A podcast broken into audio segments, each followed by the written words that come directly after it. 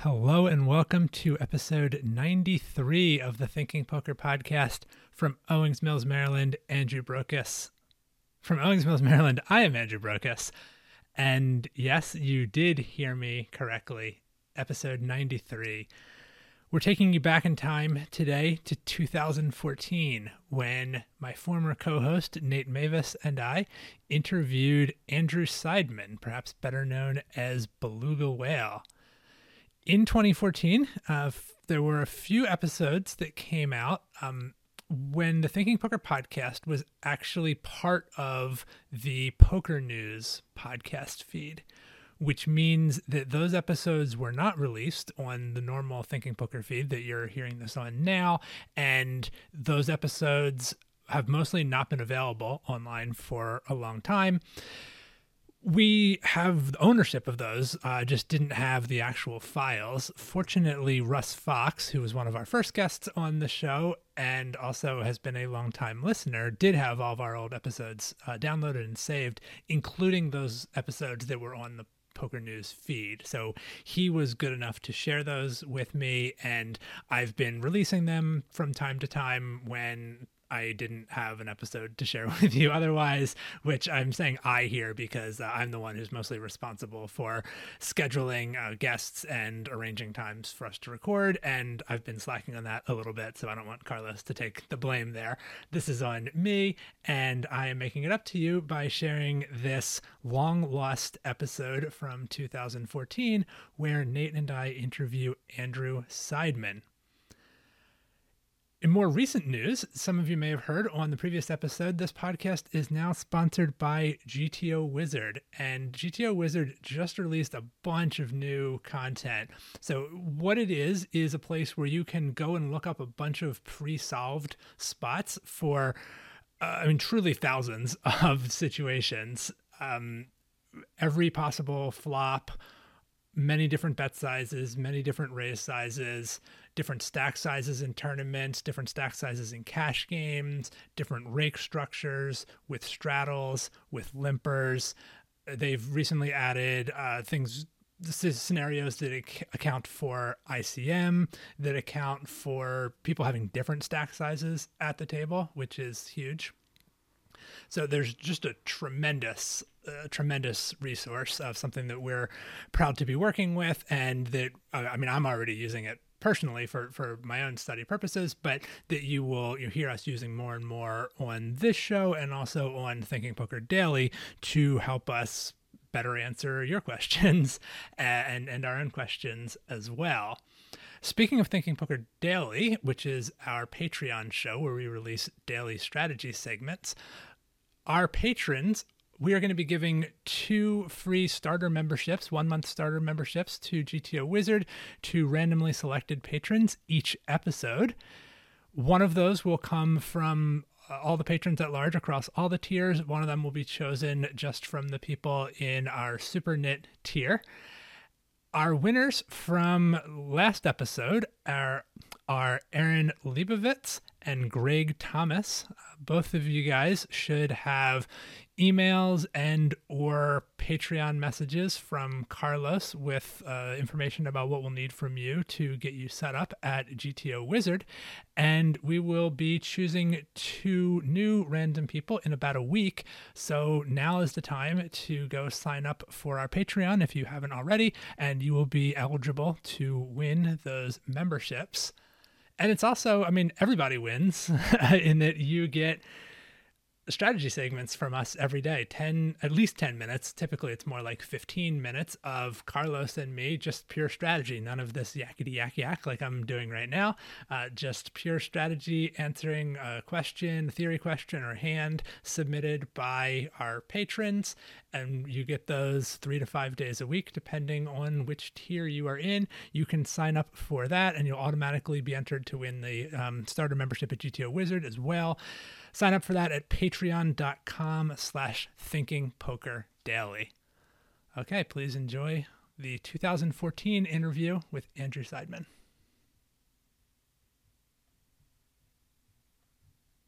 Danger is stealing in as relapse this hums above the din. It's hard to know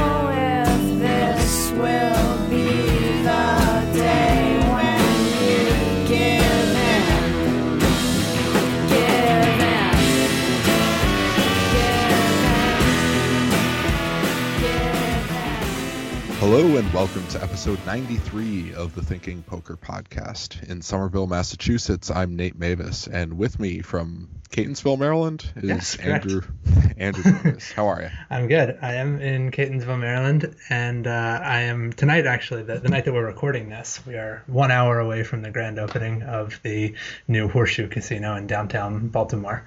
Um, I'm not going to go to that tonight. I think it's going to be kind of a clusterfuck, um, but I may check it out. Well, I'm probably going to look on the Bravo and see what kinds of games are going tonight to see whether it's worth heading by tomorrow night. Uh, All right. So I think poker just follows you around, huh? yeah, I, I think the expectation is that um, Maryland Live is going to continue to be the place where the biggest games are. Um, that's that's kind of the scuttlebutt. Um, the the room at Horseshoe is about half the size of the the room at Maryland Live. Um, they do have slightly uh, higher caps, so I think the the the two five game at the Horseshoe is a one thousand dollar cap, and the five ten is a twenty five hundred dollar cap, and those five hundred and two K respectively at Maryland Live.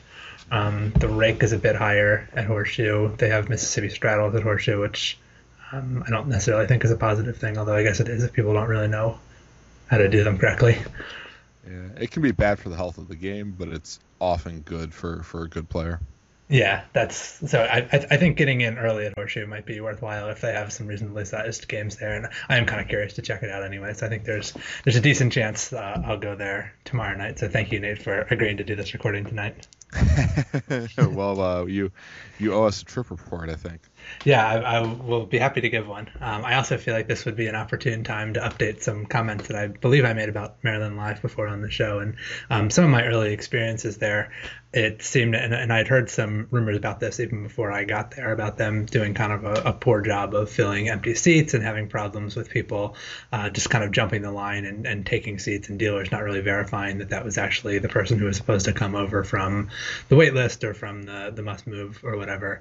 And uh, I will say things have been running a lot more smoothly there of late. Um, I've been playing there more more frequently, and in particular, I saw a player who tried to do that, who who took a seat when he wasn't called for it, who was um, you know, moved all the way down to the bottom of the list as sort of. Uh, I mean, it wasn't technically a punishment because they didn't have like proof that he did it intentionally, but it seemed likely to me that he did it intentionally, that it wasn't just a misunderstanding. And you know, I guess they didn't like accuse him of uh, of wrongdoing per se, but they did say that that was what was going to have to happen. So it was good for me to see them uh, actually take action on that because it does seem it does seem like something that had been a problem there at some point. But um, I, I will say that my my recent experiences at Maryland Live have been very positive. Ah, very good. And uh, you're still doing batter, battle with uh, Christian Harder and, and people like that. No, he actually doesn't seem to be playing that much. I've never run into him except for at that tournament. Um, I think they just don't have they, they don't really have games bigger than 1025 very often. Um, and I guess I don't know if it's if it's that that's too small for Christian or if he's just more interested in playing tournaments. But uh, yeah, he's he's not there that much. In fact, a, a lot of the people who I had kind of heard were playing a lot at, at Maryland, and I think maybe they used to, but um, like I, I haven't run into Tony Gregg. I haven't run into um, the world champion, Greg Merson. Greg Merson. Um, yeah, a, a lot of the like real Maryland superstars I have not run into. I see, but but it does sound like it's a, a small player pool, and, and when when we talk about hands, you often seem to know a lot about the players you're playing The against. the 1025 is definitely a small player pool. It's it, it's mostly regulars. There, there's a few um, regulars who are not professionals. Uh, and the 510, there are a fair number of people who are there often enough that I recognize them, but it's liquid enough that, like, on a Friday night, it's not uncommon for them to have three 510 games going. Do you like the feeling of, of being in games with small player pools? As long as I'm better than enough people in the, player pool. I mean, it, like it was really nice in Pittsburgh because I knew. Um, I mean, a because I was I was the best I think of the the regulars in that pool. The, they were mostly non-professionals. They were entertaining people. They were friendly people. In like once once you were in with them, they were they were friendly anyway. Right. Um, so it got to the point where I kind of felt like getting paid to hang out and play poker with my friends in a somewhat informal setting, which was which was pretty nice. Um, so I mean that that was really my only, and now I guess a little bit Maryland Live. I'm getting to know, you know, I'm, I'm getting to be like a pseudo reg there, playing there like two to three times a week. Um, s- but I mean, those are really my only two experiences of having like a, a local card room, and maybe I'll eventually establish a similar sort of dynamic at uh, at Lucky Chances. But um, yeah, I mean, I, I certainly enjoyed it at. It, it's, I mean, if you when you spend that much time there, it's nice to know the people or enjoy the people that you're you're playing with more frequently. And for me, anyway, it makes me feel more comfortable. Some people might prefer playing against strangers. I don't know, but Yeah, no, I agree. I, I, I like the feeling, and I, I enjoy when there's a, a quasi home game feel to it. And uh, I've, uh, with maybe a couple exceptions, when when I've been playing games with small player pools, I've I found it enjoyable. I like, yeah, I like the feeling of it. Uh, good. So so Maryland Live is is moving up in the world, sort of. you you think they're doing a better job, so that's that's good. Yeah, and uh, we actually have a strategy hand coming to us today from um, someone who I met at Maryland Live, and I think this hand even occurred on, on the day that I met him. But uh, we were both waiting for tables, and he recognized me and came over and introduced himself. Um, and uh, this strategy hand, as always, is brought to us by Tournament Poker Edge. And uh, there's good news coming from Tournament Poker Edge, which is that I am going to be producing videos more frequently for them. And Nate Meyvis is going to have some videos going up as well. So that's more Thinking Poker quality strategy content that will be available exclusively from Tournament Poker Edge. $30 a month is going to get you access to their library of hundreds of videos, but I'm going to be producing a new series every month, so you might want to go ahead and save yourself 16% by signing up for a full year. If you aren't a member already, point your browser to tournamentpokeredge.com and sign up today. Well, this is good motivation to actually sit down and make those videos, I guess. yeah, I, I confirmed with um, with with the folks over there that uh, that that you were going to do that. I suppose I could have confirmed with you as well, but I thought I'm- this I'm- might be a I'm- good way to light a fire under your ass. I want to see these videos. I'm I'm a little late. I'm a little late. I'm I'm gonna admit that. I'm gonna apologize to Derek and all the good people. I'm I, I'm a little bit late. Not that late, but a little bit late. But I'm gonna do it, and and I'm looking forward to it. And it's uh, it's a little bit humbling. I've never made videos before. Um, yeah, I've written some articles, but this is I uh thought you made videos for card CardRunners.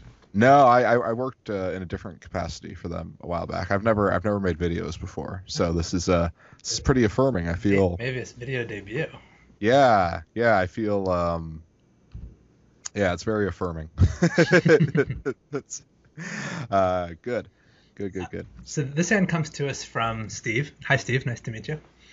Uh, Steve says that he was playing at a generally uh, quite passive one-two no limit table. In fact, he estimated that um, that he was making roughly half of the pre-flop raises, although he was definitely playing fewer hands overall than most of his opponents.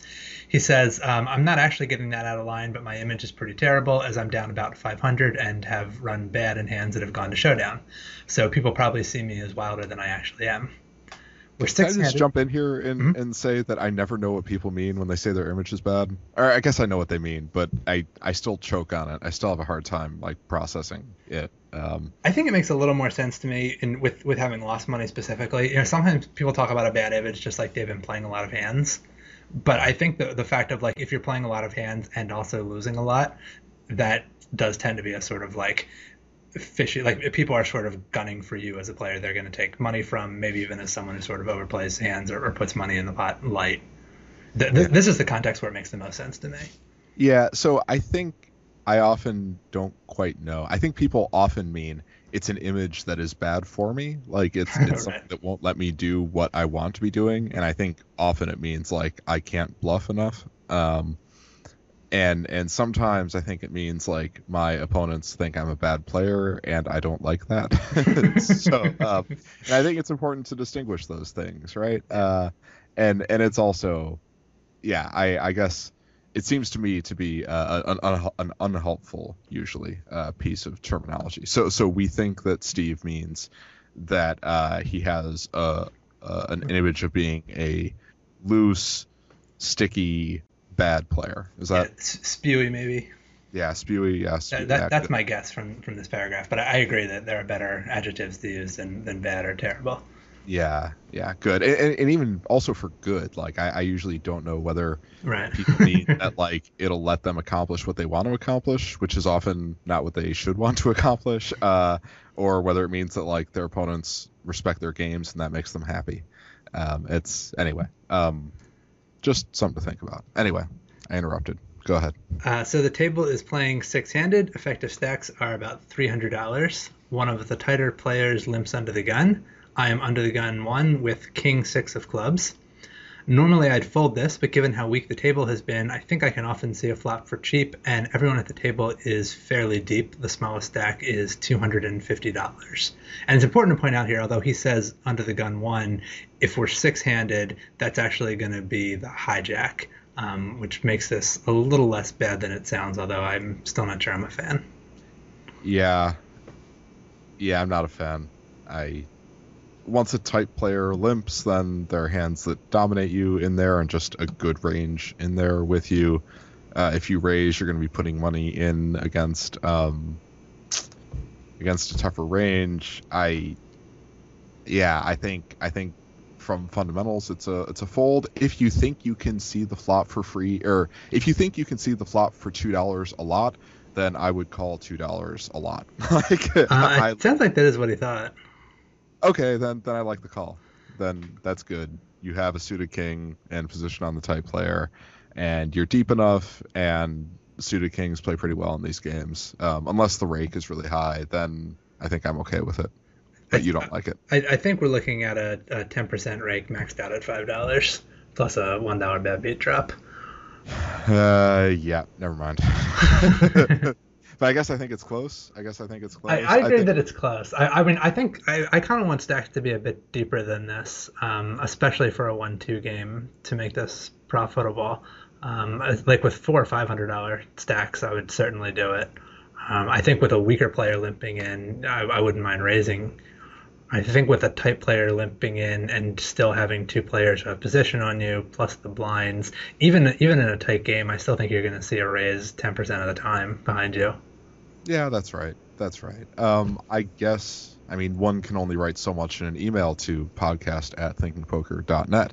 Uh, but I, I would like to know more about what kind of tight player this is. Uh, there are there are tight players who really like to actually overraise with hands like King Queen. It's pretty interesting. They'll they'll limp a lot of pocket pairs, and then they'll make like pretty large raises with like Ace Queen and King Jack. Um, it's not it's, i mean i can guess why but it's not entirely clear so like different type players will have very different limping profiles here um, some of them will have like a lot of ace 10 and and pocket pairs others will have a lot of like hands that dominate you and it would be good to know uh, which kind you're up against um, yeah i mean i guess i guess um, I mean, folding can't be bad, and limping can be. So, how about we fold, right? Well, I think limping can't be too bad, as, as you said, which is what our hero ends up doing. The cutoff folds, and unfortunately, the button makes it $12. Both of the blinds and the under the gun player call. Um, so Steve now is getting 5 to 1 and closing the action. My temptation is to call here, but I'm not 100% sure that's right. Yeah, I'm a little bit confused. Actually, my first instinct is to fold, but um, because the effective stacks are are, are pretty small, and um, It's going to be hard to, to play a flop one pair, which is what you're going to have Yeah. most of the time that you have anything at all. well, so let's see, 12 times uh, 12 times five is 60 minus the rake, so like 54. This is 54, then yeah, so it's going to be like three and a half to one. Um, Oh yeah, he's not actually getting five to one. He's getting four to one. Yeah, that's right. Um, so, yeah, I mean, it's getting to the point where, yeah, so it's still deep enough where playing a flop top pair of kings is not going to be great. Like if it was maybe two to one, then you flop a king and you're happy. Maybe. Sorry, no, I was wrong. He is getting five to one. But go um, no, I think I think it's close. I think it's close. I think. I mean, if I had to choose now, I would fold. But I, I Uh, think I flopping- much in these spots. Okay. Um, oh, you think you call too much? I think so. Although I'm, I'm also accustomed to like if, if I were making this limp in the first place, it would be because we're a little bit deeper. So Yeah. I'll say that in my defense.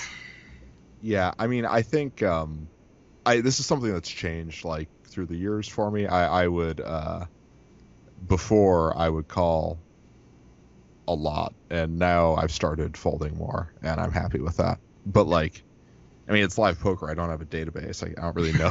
like, it's very hard. Like, to- yeah. Anyway, okay. So so he calls. It's probably not terrible. I wouldn't. I would have folded this hand twice by now, probably. But here we go. Uh, pot at this point, yeah, uh, fifty-five dollars after the rake. Flop is King Jack five with two hearts and no clubs. And just as a reminder, Steve, our hero, is holding King six of clubs. Everyone checks. Uh, I, I do think this is a pretty straightforward check for, for Steve, given that he's still got the pre-flop razor deck behind him. Yep. The turn is an offsuit 10, so still $55 in the pot. Board now King Jack 5 10 with two hearts. Our hero holding King 6 of clubs. It checks around to Steve. Given that nobody has shown any interest in the pot yet, I decide to take a stab and bet $35.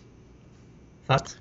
I like the bet. I think you can't expect a bet from worse behind you all that often. Um, I think a lot of the hands that are worse than yours will be happy to check, um, uh, either because maybe they have a pair and a weak draw, or likely because um, they see three high cards and they don't have a piece of it, and and they don't, and and they think that they can't bluff everybody, and they're probably right. so. Um, yeah, I think I think I would like some money to go in on the street, and I think if you want that to happen, you should bet. So, um, so that's that. And uh, I, as for the size, um, I would say like half the pot. That it seems maybe a, a, a touch heavy to me. I, I, I might bet like thirty, um, Yeah. or even twenty five. Um, that was my thinking, and I think that's better against more good opponents. Um, in a one-two game, this might be better than, than just betting half pot. I think you're, you're going to get more incorrect calls, just you know, people making sort of blatantly bad calls with I don't know the 10-9. eights, yeah, 10-9. Um, I just think people are going to be more money to put, more willing to put money in the pot with weaker hands. yeah, that's right. That's right. Yeah, good. But I- Um, I, think there's a pretty good chance here has the best hand, like given how much checking has gone on. In in, in multi-way pots, people tend to be pretty honest. okay, and and uh, but you like the bet. Yeah, I, I, I definitely like betting. I, I don't think checking accomplishes a whole lot. Like I said, I do think Hero probably has the best hand. I see a lot of second best hands that are willing to call. I don't think it's impossible that people are checking slightly better hands um, just because they're very passive. So you know, like Jack Five or something, where someone is sort of like, well, it's just bottom two pair. It's not really that strong of a hand. I don't want to play a big pot with it. I'll just check it. You know, I, I don't think it's a guarantee that he's good in that sense. I think it's somewhat unlikely that people are checking monster hands. Um, I would say the the most likely monster hand that's getting checked would be a straight. Uh, I think people are a little more likely to slow play the nuts than than hands that, even though the nuts is actually a pretty vulnerable hand on this board with with a flush draw and um, with I mean, so many people in there, uh, any pair on the board is, is potentially threatening. But um, I think people are just a little more likely to slow play the nuts. But in, in general, I think that you're not going to see a lot of slow playing in this spot. And if people are checking, it's because they have a slightly better but still marginal hand than yours. If, if they're checking anything better than yours at all. Yeah, that's right. Um, I, I, I think you can find some Jack Ten here sometimes too. That Yeah, I'd put that in the same category as Jack Five. um, although it requires yeah yeah that's right that's right good um, so uh, uh, steve bets 35 the button folds the blinds both call and under the gun folds and uh, Steve has some reads on on his opponents. The small blind was a middle-aged guy who hadn't gotten involved very often in the four or so hours I was at the table. But when he did, he played big pots, including once where he cold three bet shoved for three hundred dollars on a Jack six seven board with King Jack offsuit. Huh.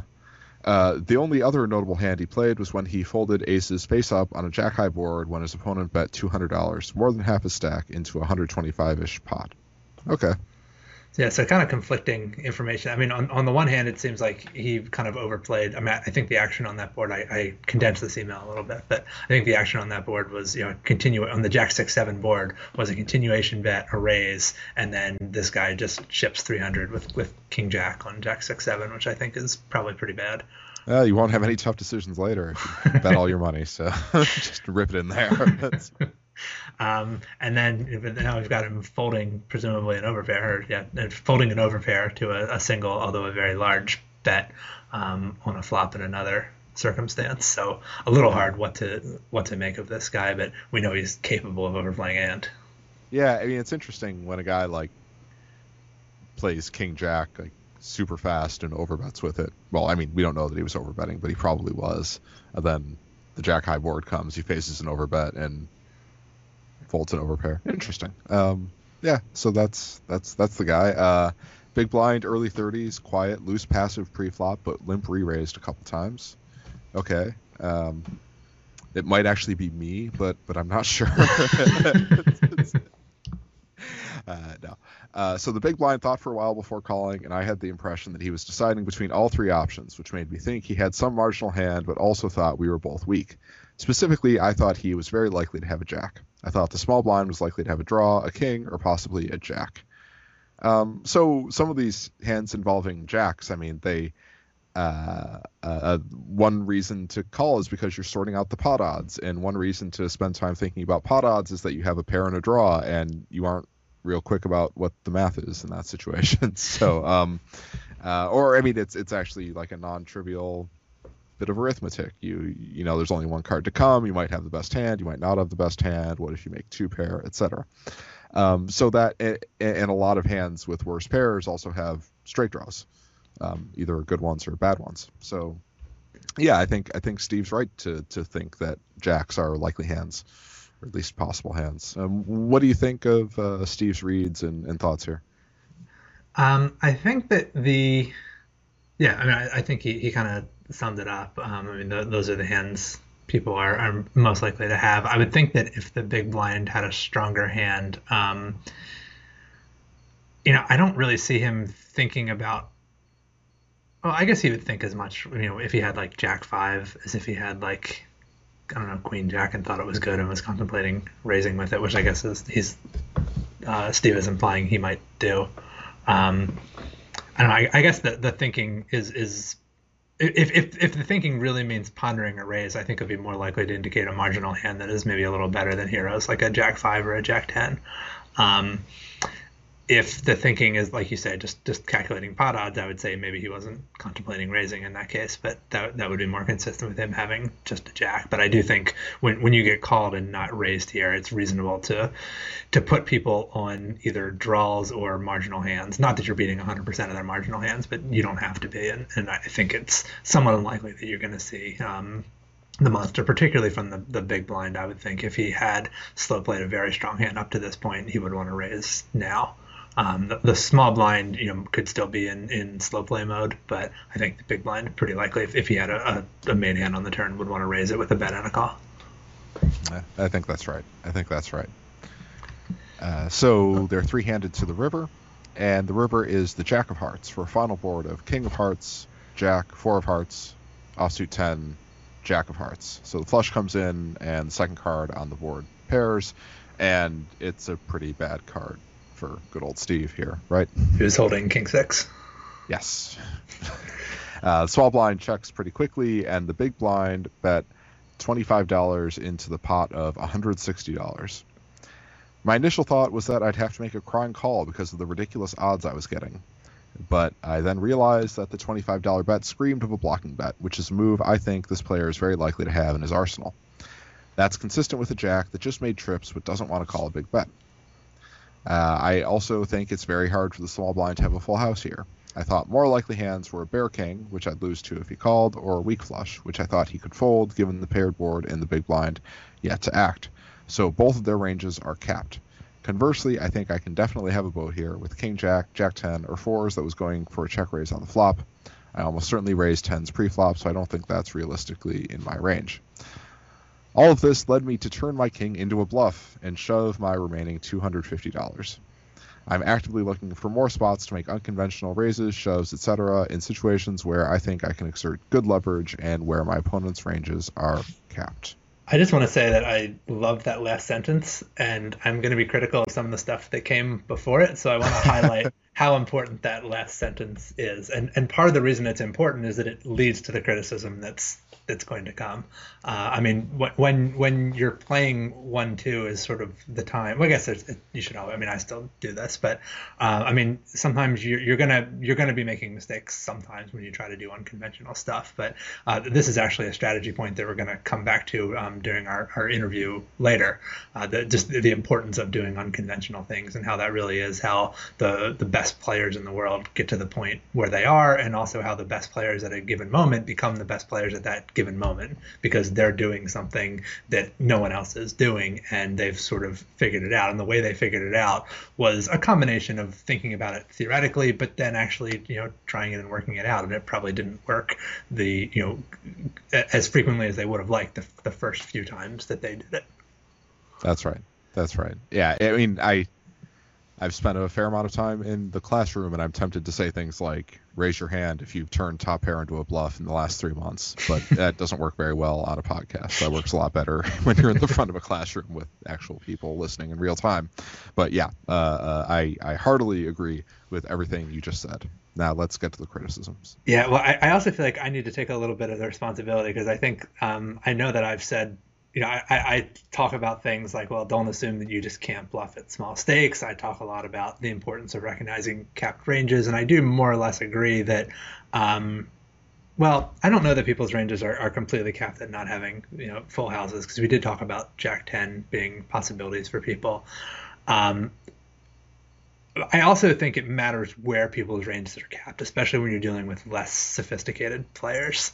Um, so you know, e- even if you knew for sure that these players couldn't have a hand um, better than trips or better than a straight, I'm I still think it would matter how often they would have trips or a straight. I think it's going to be sort of tough to move people off of those hands, even though full houses are possible, flushes are possible.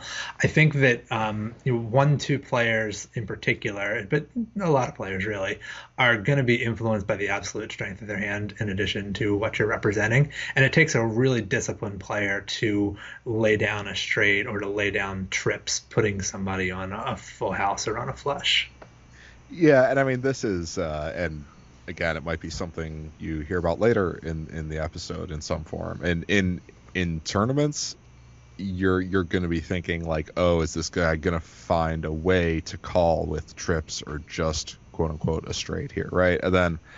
Um, but in a cash game, it's like the, the the presumption is definitely calling. Like in a tournament, if you throw this much money into the pot, presumption is that everybody's going to fold. Pretty much. I mean, to, to to a first approximation, if on this board, if this much money gets bet, it's not going to get called a lot of the time. Would you say that's fair? Yeah. Yeah. Okay. Uh, not so in a in a one two cash game, or maybe in many other cash games. Although so, in like a five dollar tournament, that may not be as true. Which I think is sort of the equivalent of a one two cash game. Sure. Sure. That's fair. Yeah, it, it, I mean, there's also the question of what Steve is representing, right? Like, if I were to look at this, not that I wouldn't make fold a lot of hands to Steve because I would be in a one-two game and I would look at the raise on the river and I would say like, oh, this guy's probably got it. Um, but you at least have to wonder, like, if he had a flush, would he be? I mean, would he have played like this all along, and would he really be? Uh, like raising that much and raising into a possible full house. I mean, it doesn't. Yeah, might not look a lot like a flush. I think a lot of people would make smaller value raises with a flush. Um, yeah, I, I think it's sort of like many players won't have the sophistication to put you on a flush, and the ones who will may well have the sophistication sophistication to realize that you it's difficult for you to actually have what you're representing. Yeah, that's right, and uh, yeah, especially since a lot of their hands have blockers to the hands you're representing, even if they're not thinking in terms of blockers. It's this is a tough, this is a pretty tough bluff to get through. I think at um, at one two, lots of combinations of straights. Um, I mean, they're all discounted, but a lot of things are are are discounted. Um, even if he does have, yeah, it's it's it's going to be tough. It's going to be tough. Uh, it was tough. The uh, the small blind thought for Steve says not that long, and called with ace queen. So he did in fact have the, the turn straight that he was slow playing. The big blind complained about the damn flush before folding, um, which makes me think my read that he had a jack was on point. I'm pretty confident he would have folded if small blind had folded. So I guess the question comes down to how often small blind wakes up with a straight or a flush, which obviously he also would have called, versus other random hands. Uh, and I would throw trips into that category as well, as you know, for, for the reasons I already mentioned. And I think once once you throw trips in there, especially, it's going to be pretty often because what else? Like the only thing you're getting them off of that's better than your hand is like a random king. There aren't really many draws on the river that missed at this point. I know he mentioned like eight nine as a possibility, but um, yeah, I mean he has to have something, and if he doesn't have those hands, it makes it more likely that the big blind does have them. I, you know, this is another thing that, like, if the small blind weren't in there and it was just the big blind bet 25 into 160, I think the shove has a lot more merit. But the the extra danger of the small blind sitting there behind you, you know, he doesn't have to wake up with a hand that often to make this unprofitable. That's right. It's also not clear to me that he would have like that that the big blind would have folded if the small blind uh, had folded. I, I think. Yeah, given the muttering and the yeah, I, I, think people who are close to calling when, when against two people, um, or who are angry about folding with two people, are at least sometimes gonna gonna pull the trigger with one person. Um, I'm not saying it's a sure thing. I, I don't think that given everything Steve has said about this person, that that that assumption that he makes is right. But um, but I love I love parts of the thought process, and I like the guts and moxie. Yeah, yeah, moxie. That's a good word. Yeah. So so keep it up, and if in five years you're unbelievably good at poker, I won't be all that surprised. So. I'd, I'd be curious to see another hand from Steve uh, where where something unconventional. Well, I guess I mean I'd be happy to see another unconventional play that, that didn't work out, but I'd also be uh, be curious to see one that did, whether it's the, a similar play or, or something entirely different. Uh, I'm I for one I'm curious to see what other sorts of unconventional plays Steve comes up with. Yeah, I hope so, and I hope Steve is is better after listening to this. so. Uh, as we hinted, we are going to have some strategy talk coming up in our interview as well, which is with Andrew Seidman, aka Beluga Whale. Uh, formerly a professional poker player, I think still a, a somewhat serious poker player, probably still derives a, a, some some income from poker related sources, uh, some substantial income, I would think. Author of Easy Game, which uh, I have a review of on my blog, and I'll try to remember to put a link in the show notes. But if you Google uh, Andrew Brokos Easy Game, you should be able to find my uh, my review of his book. He is also a poker cro- a poker coach and instructor at Deuces Cracked, and uh, most recently an entrepreneur. So we're going to talk to him about all of those things. And I do want to emphasize that we will get around to some pretty interesting strategy talk towards the end of the interview, some of which ties in with what we were just talking about uh, in regards to Steve's hand. And I wanted to be sure that we flagged that because my hunch is that there are some people out there who listen to the strategy segments and then are a little more selective about whether they listen to the interviews. So I want to make sure those people know that there is going to be some. Um, I thought some pretty good strategy stuff. So there was some eye-opening stuff for me in the, in our talk with Andrew. Yeah, me too. I mean, there are also people who listen to the interviews and don't listen to the strategy, but they're not listening right now. yeah. So, mom, you whatever. can feel free to turn this off with about 20 minutes left in the interview. right. All right. Let's go. Let's go get Andrew here.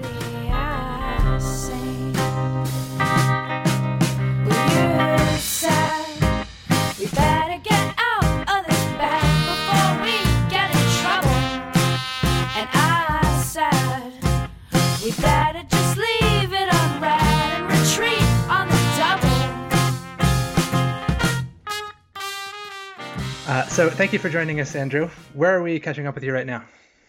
Uh, I'm actually in San Francisco on my way to New York in a couple days. What brings you out to San Francisco?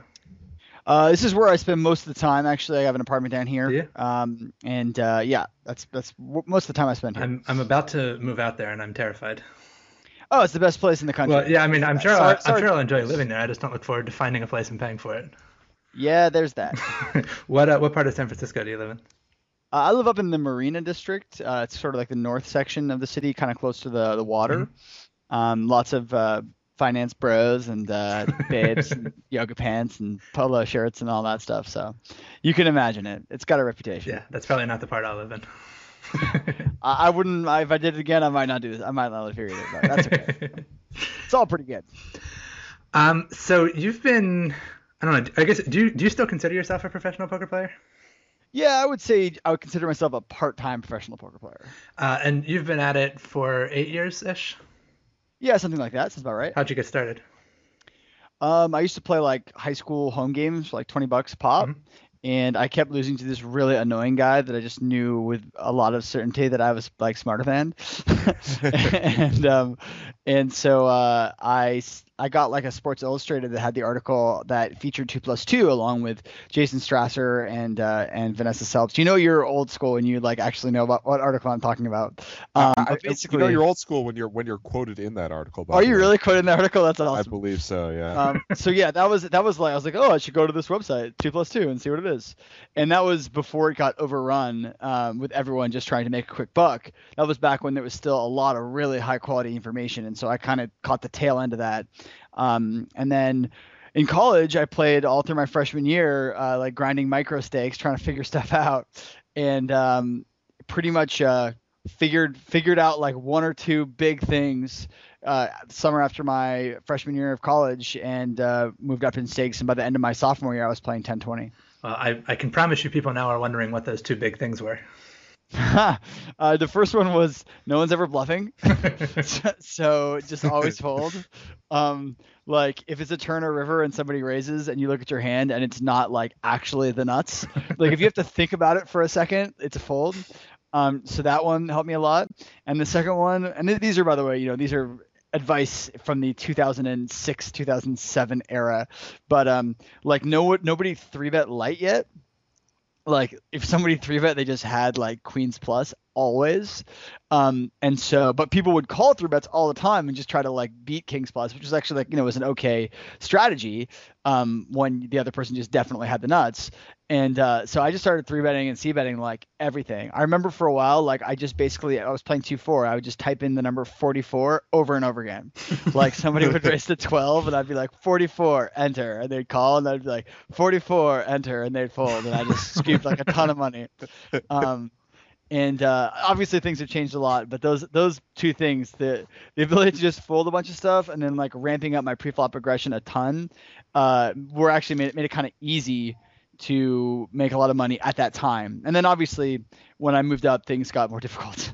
I wonder you, you could have been on my party poker buddy list because for a while I was I was like buddying those people who were three betting with hands less than queens. I was like, this is amazing. This guy's putting so much money in the pot with bad hands. I want and like it's he's always playing. He's playing eight tables. This is great. yeah exactly I- I'm, I'm sure that even today a, a few people have marked me as a fish um, from time to time so it's no no hard feelings Uh, so you're you're pretty young. You said you were a freshman in in or by your sophomore year. You said you were playing 10-20. Yeah That must have been kind of surreal to to still be in college and playing for those sort of sticks. Uh, it was pretty nuts, especially since I remember like looking at the 1020 games when they first came out when I was playing 25 cent, 50 cent, or 10 cent, 25 cent, and saying like I really want to play that you know that game one day. Um, it definitely surreal, and uh, also you can take a lot more variance when you're like living in a dorm and have a meal plan and stuff because like you don't really have any real world expenses yet. Um, yeah, it was really nuts, and I in retrospect I kind of wish that I had a little bit more life experience before me before I started making that kind of money because I would have probably uh, I guess wasted less of it. um, I made like made like better choices. Like I, I've talked in the past about uh, you know I played like Jungleman a few big heads up 25 50 sessions, which is like kind of stupid. I played uh, you know I, I played in a lot of games that might not have been good games to play in. Um, and you know I was uh it was it was a surreal experience to say the least for a you know a 19 year old you know or a 20 year old to to deal with that kind of money at that time. Do you feel like you missed out on some of the experience of being a kid or a young adult, like who's just sort of No, supposed I to be broke I for a think while? I got like 10 times as much being young. Like I mean, the whole idea of like being young is you can kind of do what you want without very many consequences. I feel like, and then uh, you know because that happened, I was pretty much just traveling all over the world. I was doing all kinds of stuff uh, that you know you're not supposed to be able to do because you're like supposed to be growing up and stuff. And I was just stuck in permanent. uh, Like I can be a kid forever. Um, and uh, so no, I, I kind of feel I kind of feel like um, actually I'm re- obviously I'm really glad that I had the experience that I did because I got to do a lot of stuff that most people dream of doing for their their you know their whole life, and uh, I did basically like all of it between the ages of like 19 and 23. Um, so, I, don't, I don't feel bad about it. So traveling or or other thing, anything in specific, anything more specific than than what you said, like specific places you traveled or, or other stuff you specifically got to do that you know that you checked off a list at 20 and other people still have on their bucket list. I mean, I traveled a ton, like a crazy amount. Um, between like having apartments in like Buenos Aires or Bangkok, um, to just like touring through Europe or touring through South America, or I spent like a whole bunch of time in Australia, or um, you know various parts of Asia. And went through China and stuff. Like I really went like all over the place. Um, I think another real benefit was when I was like picking my major and my classes in college, I got to really do the stuff that was most interesting to me and not what I thought would make the you know make the most money for me or be the best career choice. So I was I was a Middle Eastern studies major in college, which I only felt comfortable doing because I was like I'm not going to need a job after college. Um, and so I think uh, I think those are the kind of things that were particularly uh, you know unusual but also really great. Why Really, Middle Eastern studies? I, what what specifically was interesting about it? Well, so what ended up happening was I, I always really liked languages, and I had kind of thought that I was going to be before poker happened. I kind of thought that I was going to be a uh, like a political science guy.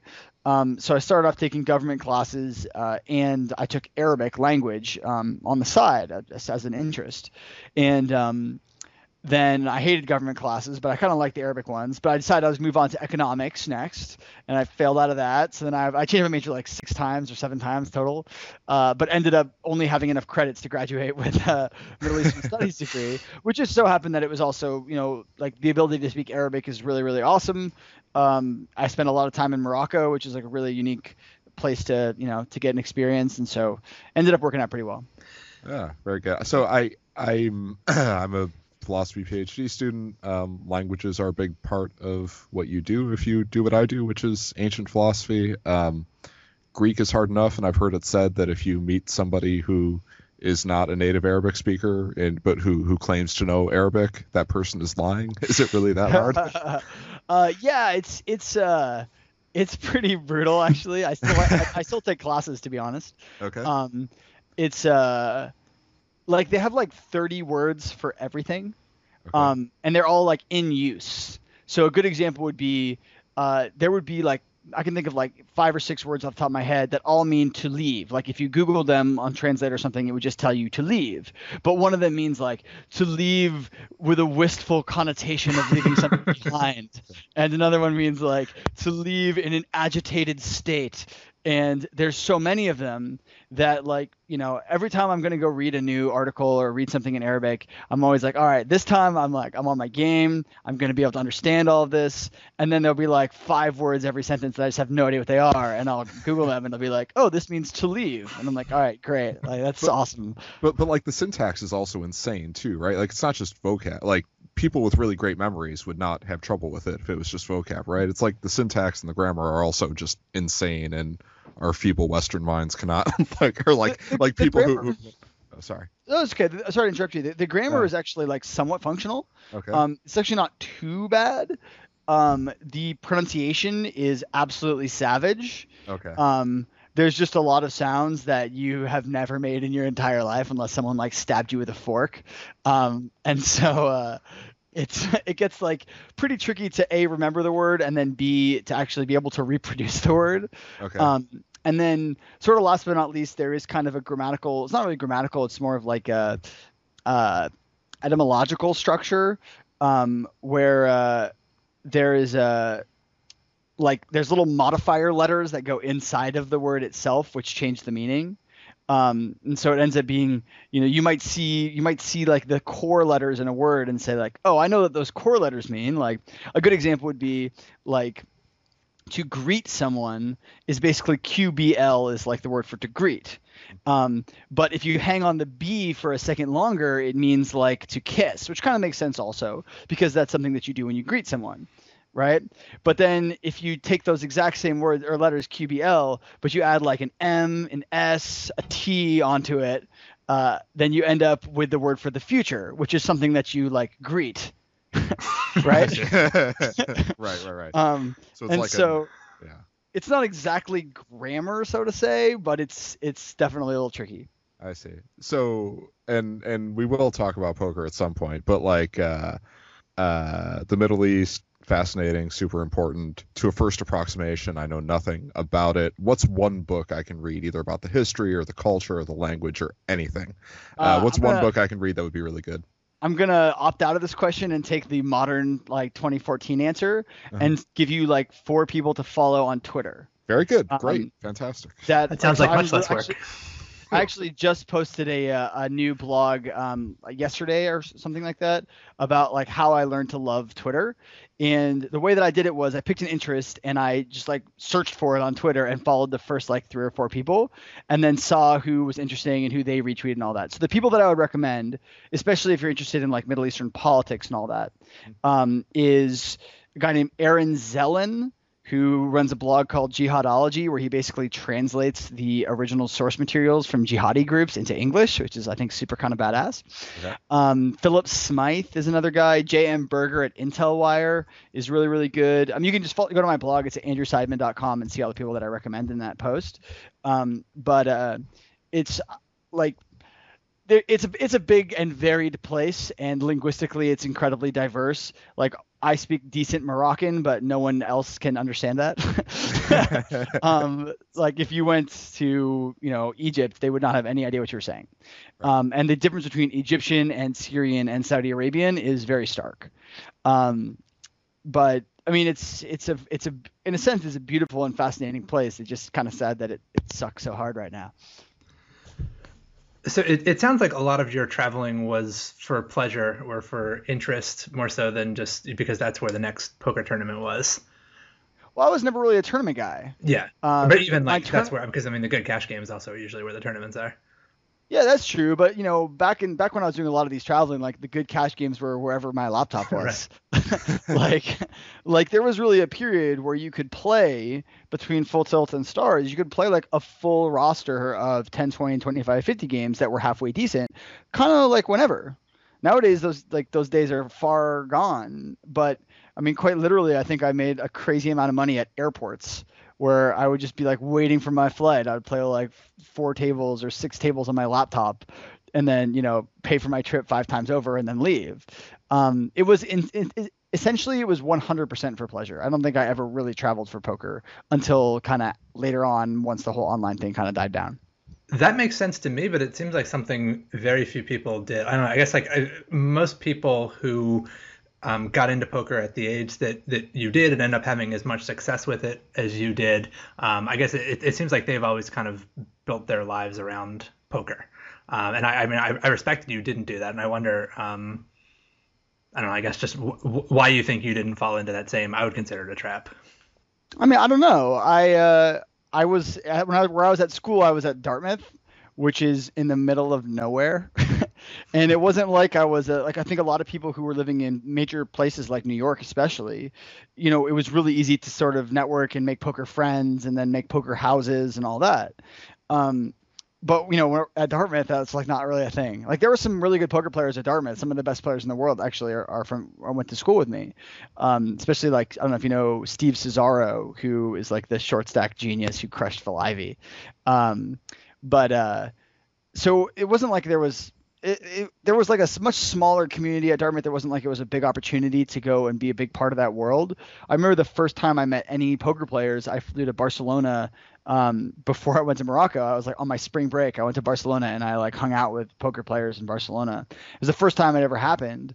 Um, it just wasn't really like, I guess, like it didn't really take off for me until Deuces Cracked started, hmm. and then I met like a lot of people through Deuces Cracked. But at that point, I kind of had my own interest set up and had my own life set up, and poker was an awesome addition to that. But it never really became other than the actual time spent playing and teaching, it never really became like a central part of my social life. I don't think. How did you connect with the people that you ended up meeting in, in Barcelona? Were those two plus two connections? Yeah, one of them went to one of them went to college with me. So one of them was a, a guy named Leon Chang, who was like a two plus two all star, who uh, was Eve Saint on two plus two. Oh yeah, Holy crap! Um, he's a. uh, oh, of course. Well, that was his plan. Yeah. Um, he was uh, he was in my fraternity actually. Uh, hilarious little Chinese guy who I love dearly, and um, he he was going to go over to Barcelona to hang out with um, a group of like once upon a time legends like um, Jay Fish and Mason 55 and all these people who were all people that I had communicated with, you know, in, in the past. So I went out there and uh, I got uh, I, I basically stayed at their apartment uh, for a week or so. They just were crazy. they were like had a ton of money and were just they literally had lived in Barcelona for like six months and none of them spoke any Spanish. None of them had tried. They did they just literally ate at the same tapas bar right next to their apartment every day. Um, that guy, the owner of that bar, just loved them. Like he just gave us a ton of free shots and food all the time because I'm sure they dropped like five grand plus per month at this place. Um, and uh, you know, and I, you know, that was my first kind of introduction. I, I went to dinner with like Cole South, who at the time was like playing, like actually, believe it or not, I think was playing the same limits as me. Um, which I think we both mo- moved up at a similar rate until I hit 1020, and then he just kept going. Um, he's like the, I think he's like the best player of all time, though. So there's that. It, it was Um, around then when I think it was Ariel Schneller said that like he could count on one or two hands the number of people who were good enough to understand how good Cole South was or something like that. Yeah. I mean, he, he was that good, right? He was that far above everybody else. Yeah, the best the best post I ever I ever heard was like Cole South will just literally bluff you all day, and then the moment you decide to take a stand, he has the nuts. And it was like I have no idea how he did it. I saw him do some things that should not work. I can think of two hands that I saw him do that I was like, this should not work. And it was so I'll, I'll tell you they're both insane. The first one, it's a 10-20 game. Folds to Cole in the small blind, and there is a like kind of random fishy guy in the big blind who has about um what about 1200 something like that and folds to Cole you know small blind for 10 and he open raises to 400 okay and this like fishy guy in the big blind thinks for a while and then just like ships and Cole calls with pocket tens and the fishy guy just has ace seven and Cole just wins. And I'm like how like how did you do that? That's amazing. Um, and then the second one which is I think like just as crazy if not crazier um, he was playing heads up against a guy at 2550 against like kind of a fishy guy at 2550 and he three bets the guy and the guy calls and the flop comes down like ace king four with two diamonds and he bets and the guy calls. And then the turn card is like a three offsuit and he bets again and the guy calls. And the river card is like um like a six something like that just a random low card. And cole checks and this guy bets like oh he probably bets like uh eh, like he probably bets like 2000 leaving himself like 800 behind something like that and Cole checks ships, and the guy folds, and Cole shows a bluff. and I'm like, he showed Queen Ten, and I was like, like that's that's not like a, I can't ever teach that to someone. Like I could never be like, oh, here's a great spot to go for the suicide bluff against the guy who never folds. Uh, and so I mean, I they, used to watch his like videos a long time ago where he'd be like, "Oh, well, you got the 10-5 offsuit here, and so we're gonna raise it. You know, a lot of dead money out there, and okay, we get re-raised by this guy who's like really nitty, who has played one hand in the last four hours. So I think he's kind of scared money. So uh, I'm gonna put it, go ahead and put a four bet here. Okay, he clicks it back for a five bet there, and um, a lot of money out there. You know, got good back doors. Like I'm all in, and the guy just folds. Like I don't. You know, and then he just shows, and it's just like, well, like, how do you do this? It's like magic. Um, so yeah, I've, I've, I, so I met Cole in, in Barcelona way back in the day, very briefly. We had dinner one night. It was my first credit card roulette, and he ordered the most expensive two bottles of wine on the menu. Um, and then I didn't have to pay, which was nice. He bought, he bought it, which is great. anyway, yeah. Sorry, that's that story took a long, a It divergent was, it tangent. was worth there. it. Okay, so we left you off. Uh, you in Barcelona. You meet these uh, poker players that helped you to get better networked into the into the poker world. Uh, a little bit, not really. A lot of those guys ended up like kind of dropping out of poker relatively quickly after that. Um, and uh, it wasn't really until so I had, when I was actually working uh, when I was like doing my abroad term in Morocco, uh, Jay Rosenkrantz asked if I wanted to be a part of 3bet.net, which was his like poker coaching site, um, and I, I thought that was a great idea, so I said yes. And then that site eventually merged and became Deuces Cracked, and they they got a deal at some point in like 2011 maybe. They got a deal with um, the Crown Casino in Melbourne, Australia, to bring us all out for Deuces Cracked to do like instructional seminars and stuff.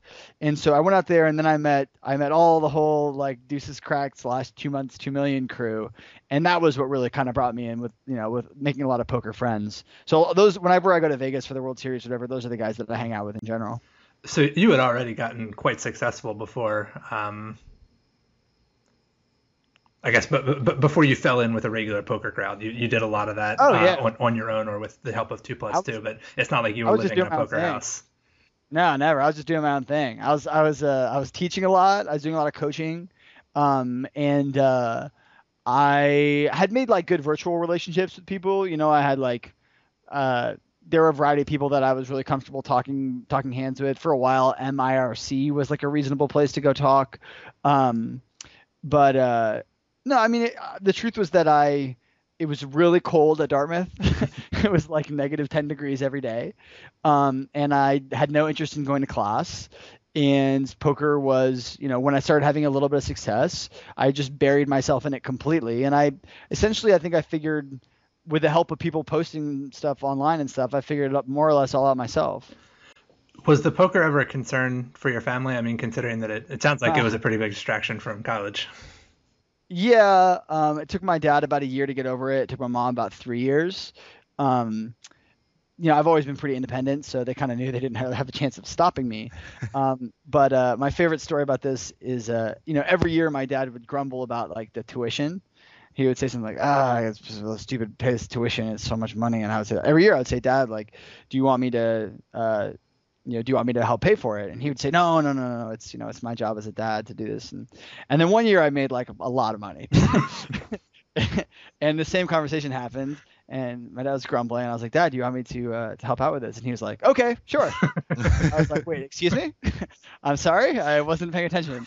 Um, so uh, so it, once I did that, then I think both my parents were like, "Okay, he's gonna be fine. It's all gonna be okay." Like, oh, he, that check cleared. Okay. Yeah, exactly. It's like, oh well, if you're gonna do that, then I guess poker can't be that bad. And then they're like, all right, we're gonna go take some trips now. So they, they were pretty aware of like the, the stakes that you were playing for, the, the amount of money you were winning and sometimes losing. yeah, uh, I think you know my mom, very rightly so, was more mostly worried about my emotional health. Right. Um, you know, there were some times where you're downswinging really hard. It's a lot of money. Um, where and I was also like a pretty young and emotional guy, and it was. Uh, I'm sure I became pretty disagreeable and not a cool guy to hang out with. Um, and I think that scared my mom a lot. But the good news is that I, I think that in time, kind of like, and also probably somewhat with Black Friday, just kind of got over a little bit. Like, you sometimes you lose. Sometimes you do a great job and you just lose, and that's just the way it is. So Black Friday wasn't like a hugely devastating moment for you. Oh, it was it was hugely devastating at the time, uh, and it set me into a, a deep, deep Netflix spiral. Um, but, but uh, There are worse spirals. yeah, I mean, I watched. I think I watched like all eight or however many seasons of Seinfeld there are in a row, which is like pretty pretty sickening. Um, but uh, there, uh, the truth was that I. I've always had like a lot of interest, and I never really wanted to be like a a 50 year old guy who's like saving grace in life. Was that I'm like pretty good at folding two pair when I'm behind, um, and so uh, so I was kind of you know nowadays I look back at it as being kind of happy about an opportunity. Um, but at the time, like, yeah, it sucked. I was scrambling. Not only did I lose all the money I had online, but I literally um, just emptied my bank account to pay off uh, taxes on the stuff that was online that ended up not even being real. Right. Um, I had what happened is I had withdrawn a big amount of money to pay, to be used for my taxes, but it didn't arrive. And while I was waiting for it, like waiting and waiting and waiting, I was like, shit, like I've got to send my taxes in. So I was just like, okay, I know it's been like three weeks since that full, you know, they the full tilt wire should be here any day. So I'm just gonna send off this check, you know, with all of my uh, with basically all of my money to the feds, and that'll be just totally or the IRS, that'll be totally fine. And then of course that check, or the the wire that I had requested never arrived. Um, and so I was scrambling for sure. Um, there's no coincidence that uh, the third edition of my book was released like pretty quickly after Black Friday. so I was like, holy shit, like what am I gonna do right now? Um, but uh, it's um, you know when you look back at it, the way my life is now and the kind of things that I'm able to do now, uh, I'm I guess in a sense like I'm happy that it happened, uh, if only for the the ability to expand and to grow as a person and do some different things. And, and what are the different things? Um, I've been getting really into the whole entrepreneurship scene in San Francisco. It's pretty exciting. Um, I, I, I, I work at a startup. Talk about that. oh yeah, um, sure. Uh, so about a about a year and three months ago, uh, I co-founded a digital marketing company with um, two of my best friends from growing up. One of my friends had basically started this company as a sole proprietorship and was doing like pretty well, but really wasn't growing the company all that much. And uh, another friend started doing the same thing and started doing really well. And then I tried it for just a brief amount of time and started doing pretty well. And so we basically decided to, to make it formal. And now we've got like a whole group of employees and we got you know a big roster of clients and so it's become a real it's become a, you know a very real business. Um, and so I've learned a lot uh, a lot about what it means to work with people a lot about what it means to um, to run a business. And then actually earlier today I just pitched a different business that I'm working on that uh, is basically designed to help uh, groups of friends buy really cool stuff like boats and vacation houses and airplanes and stuff like that, um, which I actually intend to market to poker players just as soon as it's ready. So, um, so yeah, so I've, I've been able to do a lot of those kinds of things, which I think I just would have been compelled to not do if I was still playing poker every day. You know, like it's pretty hard to be like, oh, I'm gonna put in some grindy work on this like, you know, new new idea for content marketing when uh, when you're like, or I could go play 1020. Yeah, I, I, I think I found that poker prepared me very well for some of the uncertainty of, of you know early and mid stage companies. Do you do you agree with that? Have you found that to be the case? I think that the best thing it does is it makes you tolerant of risk and interested in making like the best EV decision. Yeah. Um, a lot of business owners are like not very well trained emotionally or rationally to make uh, choices that are just like the right choice, but it might also kind of suck. Mhm. Right. Um, and so I think that like people have always I've got a lot of questions about what do I do with my resume if I played poker and then Black Friday happened, and I view the ability to make high pressure like risk reward decisions um, comfortably is like a massive skill. Yeah. Very very few people have this skill, let alone anywhere near the repetition that an online poker player did it with. I mean, if you can say like I played over a million hands of poker, and I am cu- cool as a cucumber if something if I have to make a hard decision. That's a really really amazing thing. And so yeah, I kind of agree with you. Like that ability to to tolerate the risk, to be comfortable. Um, thankfully, both of my partners at this company are are uh, also um, either used to be pro poker players or like poker enthusiasts, and so uh, we all kind of are able to sit down and say, all right, well, this like literally with employees, we'll say something like, yeah, this guy seems like he's plus EV. Like we can uh, we could probably try this guy out for a few months and see how it works, but we know that we might just fire him. Like it might not work out. You know, that's just something that we're okay with because we're just trying to make the right choice for the business. What attracted you to those fields? Um, so my my brother, my older brother, does uh, digital marketing for Google. He's like been at Google forever, so I was kind of familiar with it in general. And then, um, actually, what happened was my uh, my roommate and one of my best friends, um, he he and I went traveling to Peru together, and I was like really curious about what he did for a living, and we talked a lot about it. And I started to learn kind of what he was doing, and this is the guy who basically started the sole proprietorship. And then we had another friend who used to be a um, a minor league baseball player, um, who got cut from his team and was like trying to figure out what he was going to do. And so we had bought tickets out to the East Coast to watch him play, but since that wasn't going to happen, uh, we flew out there anyway and helped him road trip his car back. And so we, we drove all the way through the south. Like we had this amazing trip, and kind of by the end, the beginnings of this company had more or less come together. because I have I, I would say a very shallow understanding of um it, it's it's kind of like SEO and and pay per click stuff that you're doing right. Yeah, yeah. SEO has always sort of struck me as like the angle shooting of the internet. Used to be, used to be. Like any like any game and system, there was a way to like uh, game it in a sense, or to to try to like out scheme it. The same way that like in poker, you know, like bum hunting is like a shady way of like getting around actually having to be good at poker. Right. right? Um, and the sites are trying to get rid of it finally, but for a long time they didn't really care, and it was to the point where like, well, it's kind of stupid, but I guess we all have to do this, right? Um, so for a long time there were like a lot of things that were pretty unethical, just random links spamming and like fake content and all kinds of stuff that used to actually improve your search results. Um, and then Google eventually just brought down the ban hammers super hard. Um, actually, Rap Genius, which is a pretty cool site, got in a lot of trouble for this because they never cleaned out their old links. Um, Also, also founded by poker players. by. Indeed, also founded by poker players. Um, it's one of the reasons why I know about it. Uh, and uh, but so like there are you know you have to be really careful nowadays. Actually, nowadays it's way more about just actually making legit, real content. Um, if you are trying and producing a blog or updating your pages, Google will recognize that as you giving a shit about your website or your business and will reward you. But if you you know if you mail it in, they know their robots are really smart now, and uh, there's no avoiding it. I, I will say that I still regularly get um, emails from from uh, I guess digital marketing companies uh, offering to provide guest content for my blog that seems pretty clearly designed to be SEO spam.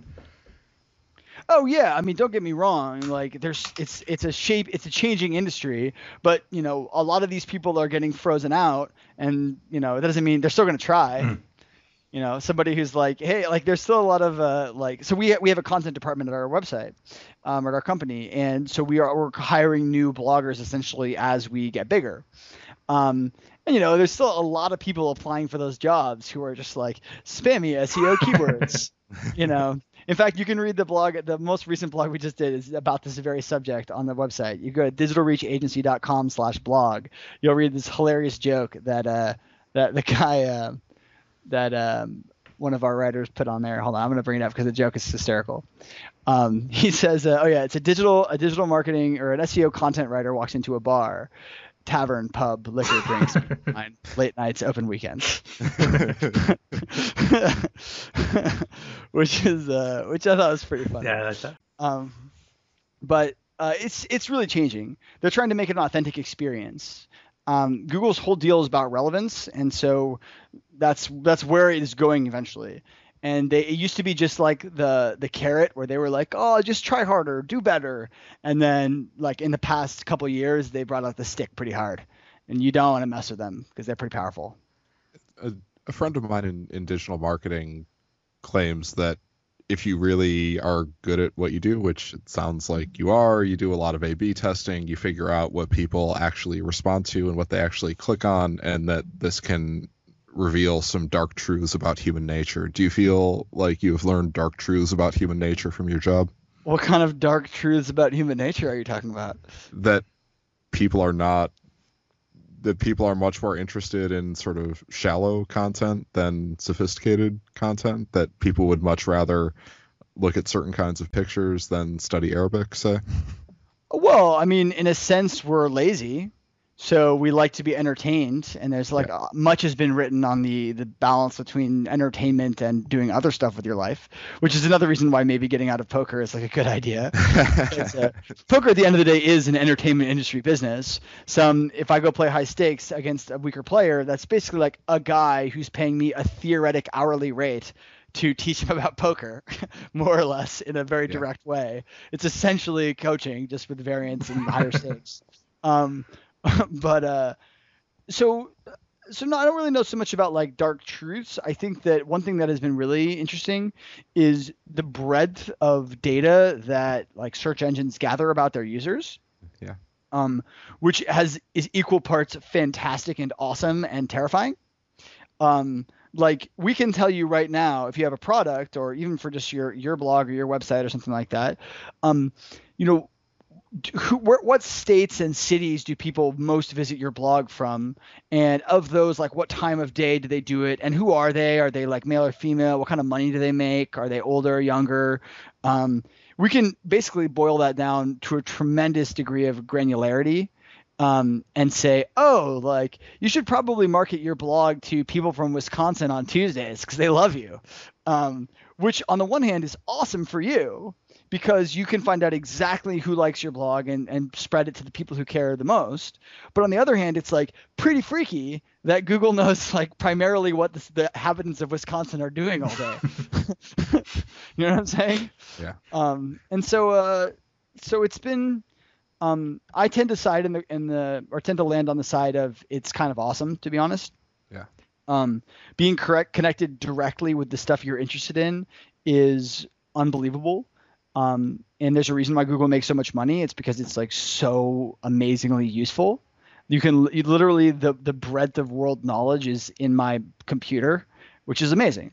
Um, if I want to buy something, I literally just Google it and I find 10 great options immediately you know? So so i've learned stuff about that but as far as like human beings nah people people are kind of random. There's they're not always logical. They'll like search for something and it's like definitely the thing they want and then they'll click on it and then they like won't get it. Which which happens sometimes. Or like you know people are sometimes more attracted to words that are misspelled than words that are spelled correctly.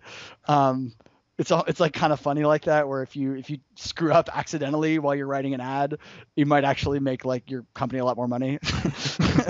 Which these things happen but most of the time what ends up happening is uh, the real dark side of it actually are like the the generally the agencies. Um most business owners are like kind of older you know? They've kind of like been through it a little bit.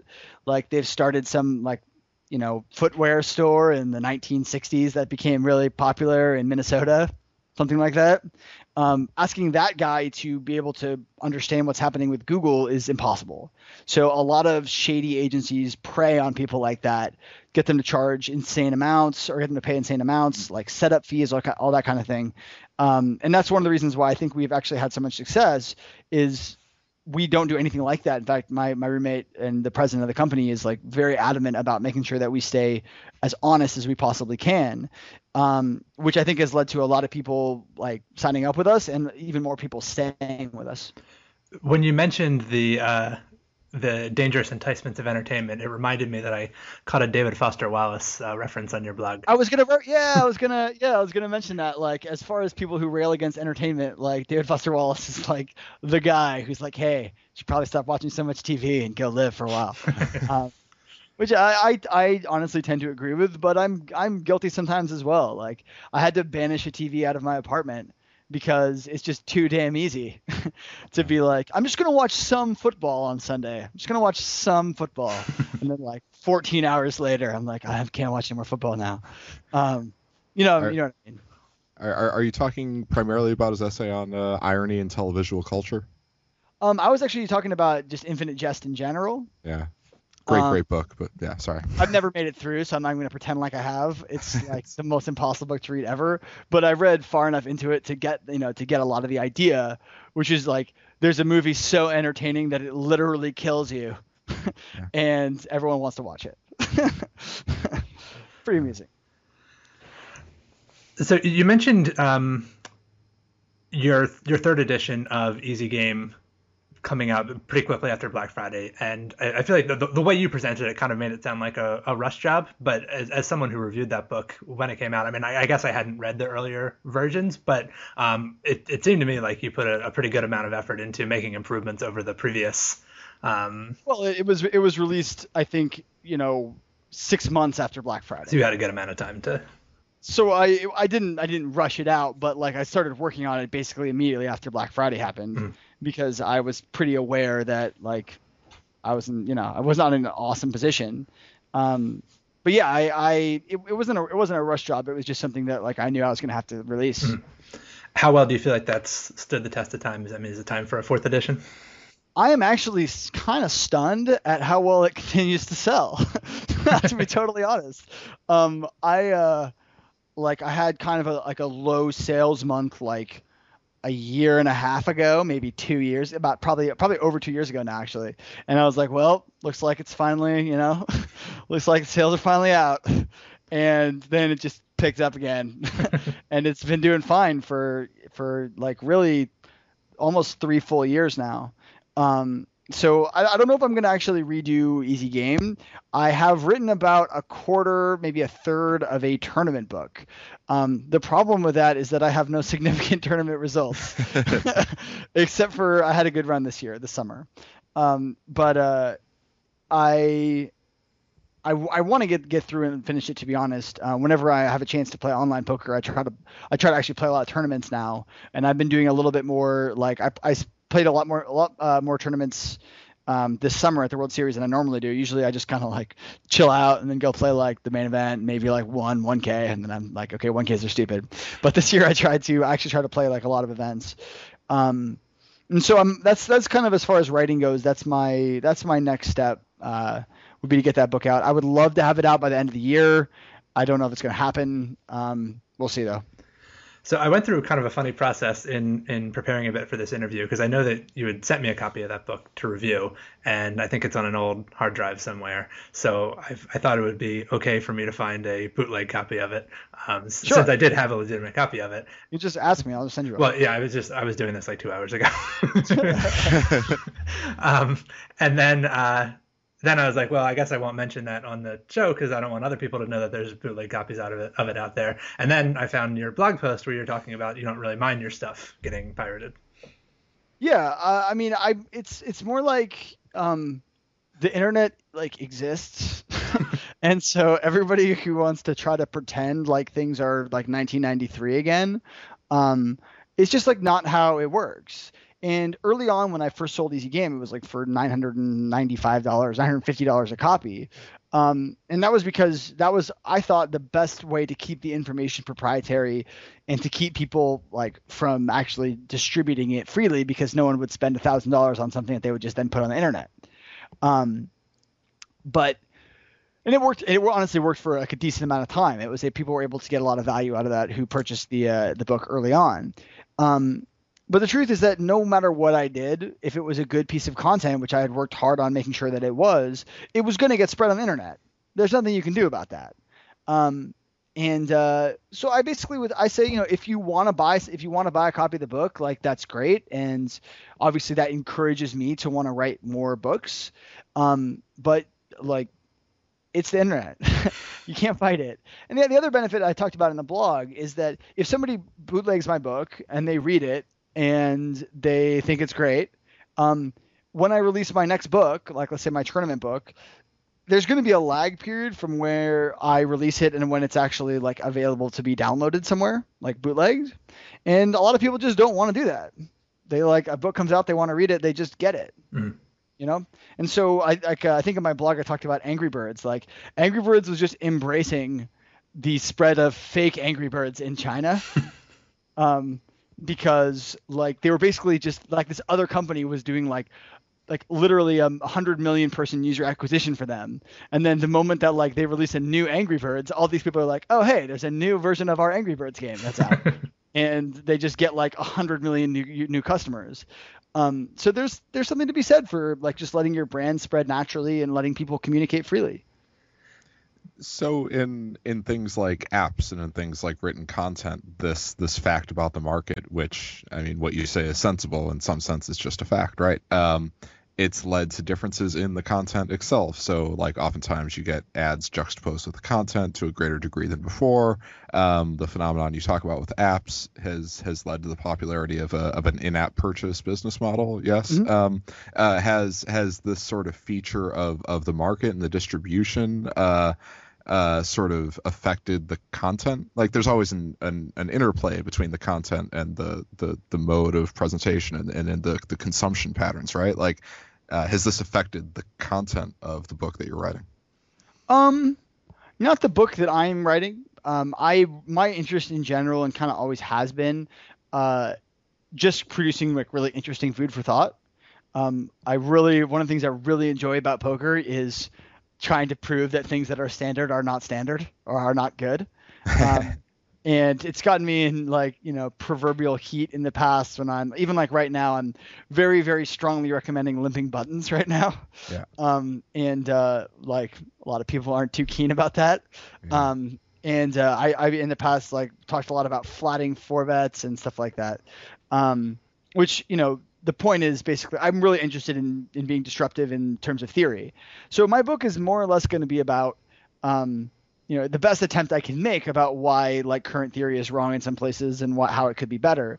But I think that a lot of the content platforms have to have to kind of walk a very fine line nowadays, which is you want to be able to to connect your users with relevant things and you want to be able to make some money to keep your platform alive, but you don't want to overstep the boundary in such a way that like you, the content platform itself becomes kind of crappy and not very fun. I think that's something that both Facebook and Google have like really been experimenting a lot with to find out where that line is. And I think Facebook's kind of sucking at it right now, to be honest.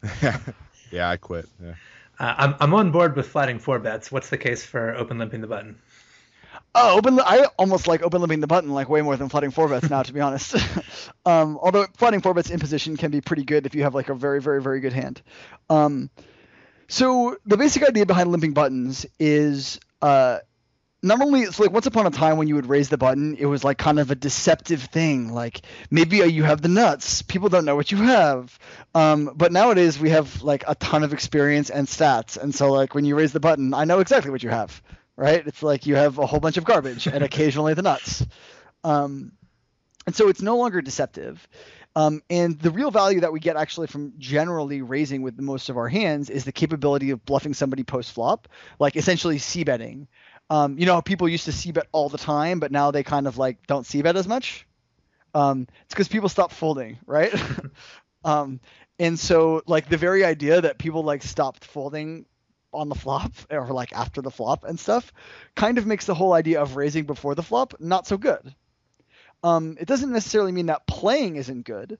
Um, but a few things, there's a few benefits from limping uh, relative to raising. Number one, you play with way deeper stacks in position. So that's great. Um, that's obviously like an inherent advantage. Number two, which is my favorite part, is that people have no idea what the hell you're doing. they have this really, really hard problem ranging you.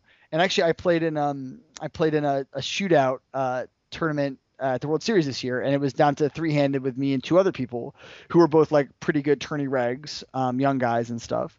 And I lost a big flip, and I was like pretty short, and so I just started limping every button, right? Or like limping a lot of buttons.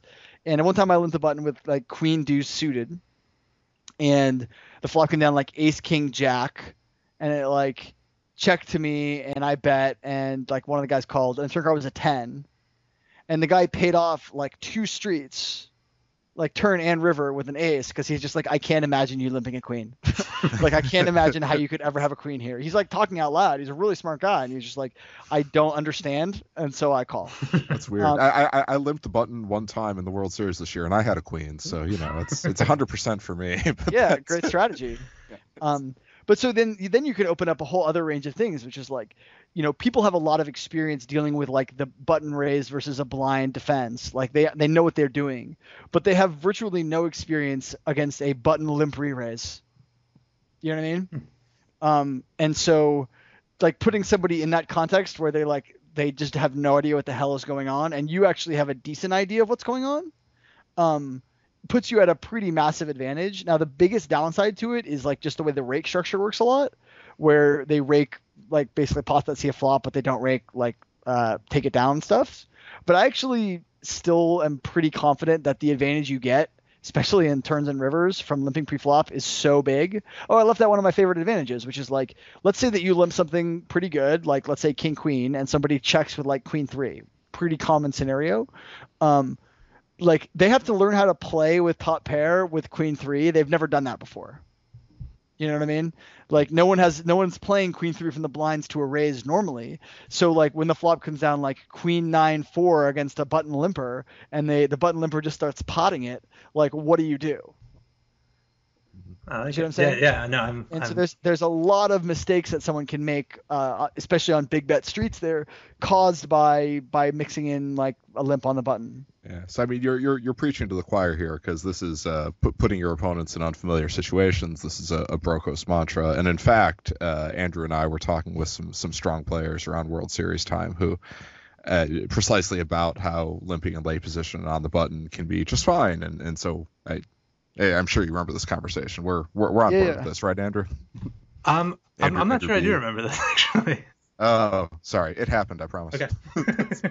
I had some don't- great conversations on this point in the Run It Once lounge, to be honest. Um, just like a lot of really interesting opinions about it. Um, I mean, my, my biggest thing too is for people who are like, oh, you're just you really you need to steal the blinds, but like you can also steal those later. like they're still gonna be there. They're not. They're like in the pot still. So if somebody has like the eight three, the vast majority of the time you're just gonna still steal those blinds anyway. And the times when he makes a pair of eights and beats you and wins the pot is pretty negligible, especially compared with the times when he makes a pair of eights and is does not have the best hand and loses a big pot. How specific do you think this is to playing against pretty good opponents? Because I think what you're saying about people not overfolding is true of like Run It Once members. Um, and, and I still think a lot of people do overfold their big blind to, to button raises, Yeah. or if they don't, they overfold the c bets. Yeah. Um. So what I would say is it's primarily only really useful against extremely aggressive players. Whether or not they are really good or not is kind of a different question. Um. So like even like a very aggressive like maniac monkeyfish might be a great candidate to limp a lot of hands on the button against because it's going to be no problem getting money in post flop. Right. Right, but like everyone who's tried to c bet against a monkeyfish knows it's like the worst feeling of all time.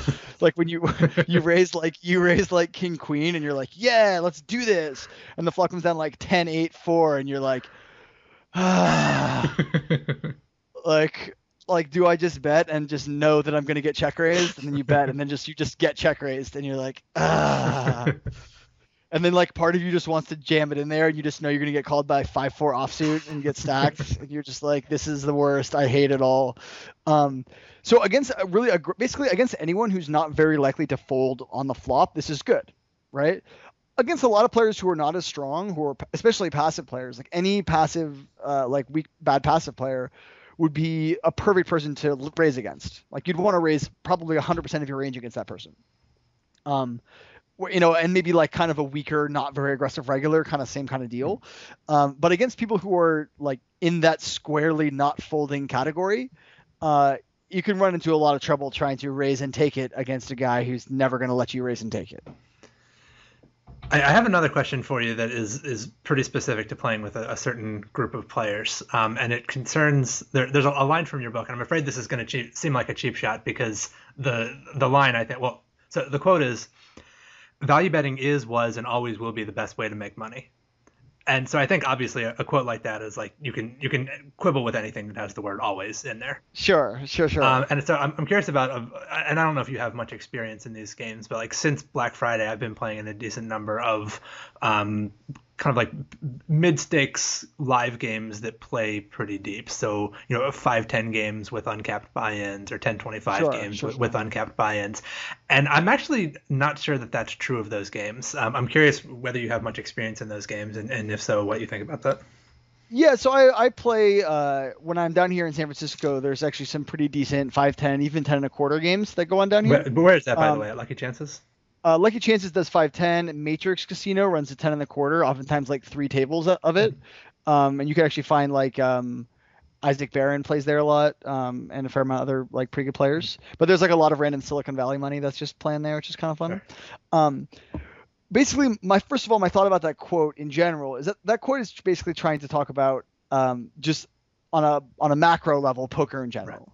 Um, not only do uh, you just get a better deal from value betting than you do from bluffing, like when you're when you're bluffing, let's say you make a pot size bluff, right? You're risking the size of the pot yourself, and the most you can possibly win from it is like equivalent to your bet. Mm. Whereas if you're value betting with a pot size bet, like you can either win the whole pot or you can win two times the pot, right. which is like just in, first of all on its face just a better deal. Like it should mean that value betting should be like more incentivized than bluffing should. Then you combine that with the fact that like just as a default human nature, people hate folding. there's a reason why like when you beat when you play against a new player 99% of the time if not 100 your strategy is just to value bet the hell out of them especially on turns and rivers um, and it's because like as a default almost every human being is like starts off that way being like i hate folding i don't like being taken advantage of okay i'll pay um, and so there are definitely games in which bluffing might actually be better just because like so actually I'll give a quick spoiler for my tournament book. In tournaments, the opposite is true. In tournaments, value betting pretty much sucks and bluffing is just the best. Um and so in context it changes. But in general, if you were to say like what is the key to beating poker, I would be like value bet a lot, fold when they raise, stop bluffing the turn in the river. Yeah, I definitely agree. That with would be that would be like my, my blanket default advice. But you know, I I, I, I- do agree with, with all that. I mean, on, on, a theoretical level, I, I just feel like in those games specifically, I, I have a friend who says that um, when a lot of the regulars in those games have you know 300 plus big blind stacks, those stacks just gather dust, I and it's just impossible for the for the last of their money to, to go in there without the nuts. And um, I feel like no matter how much of an aggressive image I have, I still like my big value bets don't get paid in those uh, against those players. Well, so uh, one thing I I can mention about live in this context, um, and it's a little trick that I like. I like to think that I picked up from watching Cole play or playing against Cole or getting crushed by Cole, um, is basically when um, you can actually make a relatively like zero EV at worst, like slightly negative EV play, uh, if it's memorable. Um, so basically, in a live game, especially where you're going to be playing with a lot of the same people in future sessions, um, you might run like a really random pre-flop three bet, like a really random one, you know, like the the Jack four suited type of thing, and just plan on showing it kind of no matter what happens, right? If you get the showdown, you obviously show it. If you don't get the showdown, like you show it for sure. If you if you win the pot, um, basically like doing some some relatively inexpensive advertising, especially in those massively deep games, can usually be like a great idea. You're right; it is kind of hard to get someone to put in like 300 big blinds unless it's a straight brutal cooler. Um, and bluffing can be very very effective. Uh, the one thing I would say is there's a big difference between- trying to move someone off of like a strong made hand and trying to move someone off of like air stuff. Um, even in even in live games, people have a very hard time folding premium type of stuff. You know, um, but I, I would say like my my default would be like splash around a ton in the little stuff, make everyone think like, damn, this guy just raises every pot. What a crazy person. But then you know, kind of like play it like old poker, where you just do that a lot, and then the turns and rivers, you're like, oh, here's a pot-sized bet. I guess I'm bluffing. Like, oh, you called. Like, I guess I'm all in as an overbet. Like, oh no, where you know you pretty much always just have it. Now that said, one of my really good friends down here uh, is a poker player who plays a lot of live games. Bluffs like an insane person, and I think he's like relatively successful and effective at it. But I routinely find him like doing things that like I would not do, and I kind of would be surprised if they're too good in general. Um, but it's it's also kind of hard to say just because the samples are way smaller. Th- That's sort of what I wonder about is, is just whether I could be getting away with a lot more bluffing. Like I, I feel like I'm I'm being pretty maniacal and people t- treat me as though I'm being pretty maniacal, but not in a way that involves them calling down. Like Well, so so let me put it this way: the, during the during the Millionaire Maker this uh this summer, um, I like late in day three, maybe day two, I forget one of the late days, um, two different people folded uh queens and jacks respectively pre-flop after three betting me with under 40 big blind stacks correctly against me, right? And I wanted to shoot myself because I was like, there's literally, I was like, at one point, I was like, all right, I have aces, and this guy who never bluffs ever just put in like a big three bet. Like, this is great. Like, I'm all in. And he's like, oh, well, I got queens. just pitches him. I'm just like, holy shit. And then I then I think back to like my friend Vanessa, and just like Vanessa would be in this exact same situation with like ace three, and would be like, this guy's got queens. There's no way he's calling. just like shiving in. This is Vanessa Selbst, right? Yeah, yeah, Vanessa. I mean, Vanessa Selbst is like, I think, you know, I actually think she's. You could make a decent argument for her being like a top three tournament player in the world. Um, honestly, in terms of just live tournaments, you might even give her like the number one spot. Yeah, Um, she's very, very good at those. Uh, but like, I don't know if that's necessarily because she's like totally as theoretically solid and sound as someone like Dan Smith, who is also like in that top three position to me, but because she just scares the living shit out of people. people people fold her all the time. Um, and I've told this story before. My favorite Vanessa story is Vanessa bluffed me out of like a massive pot in Australia once, and um, afterward, I, and she showed, of course. And after I told her, I was like, "Listen, Vanessa, I'm never gonna fold to you again. They're just promising you right now, like I'm never gonna fold you." and instead of doing like the sane, logical thing, which would be like, "All right, well, I'm just gonna stop bluffing you," then she just looks at me and says, "Yeah, you will." and you know that's that's a mentality that I think works amazingly in tournaments and better in live than online for sure. But I would be very hesitant to try like to basically try that maniacal bluffing in online cash and still pretty hesitant in live cash. Yeah, I mean, so Vanessa is also the first person I ever saw try like the suicide bluff, right? Where I think there was forty five dollars in the pot, and somebody bet twenty dollars on the river, and she moved in for like twenty six dollars. I mean, she got called, right? But like, I mean, but like, but but but she was. I mean, I I'd never seen anybody try that before, and I can name like twelve other things that Vanessa was the first. Per, like, either the first person I ever saw try it, or the only person I've ever seen try it. You know, I mean, that's. uh Hey, when the Uh, price is right, I try. I tried a lot. I mean, the truth is that if you if it ever works, like from time to time, if it works, it's worth so much money. Yeah. Um, but you know, she's she's got a load of a screw loose. She she like swept me one time during a tournament, and she was like, you know, I think I raised ace nine and the like a sticky regular call, and the flop came down like 10 8 4. And I was like, all right, I'm just gonna give up. Like I'm out of position. This kind of sucks. And she's like, oh, I would have probably bet flop, bet turn, and check raise river all in. And I was just like, okay, well, we are starting from a different point of view then. um, but uh, I mean, I, I remember watching like Ben Lamb fold the two card flush to her. She pulled like essentially like a pretty suicide bluff against Ben Lamb in the World Series like two years ago, like pretty deep in the money, where Ben Lamb had Jack ten of diamonds and the board was like seven six six, and Vanessa had Ace seven of clubs, and he bet and she called, and the turn card was the King of diamonds, and he bet and she called. And the river card was like a Jack offsuit, and he bet with his two card Jack high flush, and Vanessa just piled it in on the river with the seven blocker and he folded. And like this is a guy who's one of the best players in the world, and Ben Lamb, who also knows who Vanessa is, and he still folds stuff like this. Um, so there's a lot of power to be had in just being the person who bluffs in, in tournaments, especially.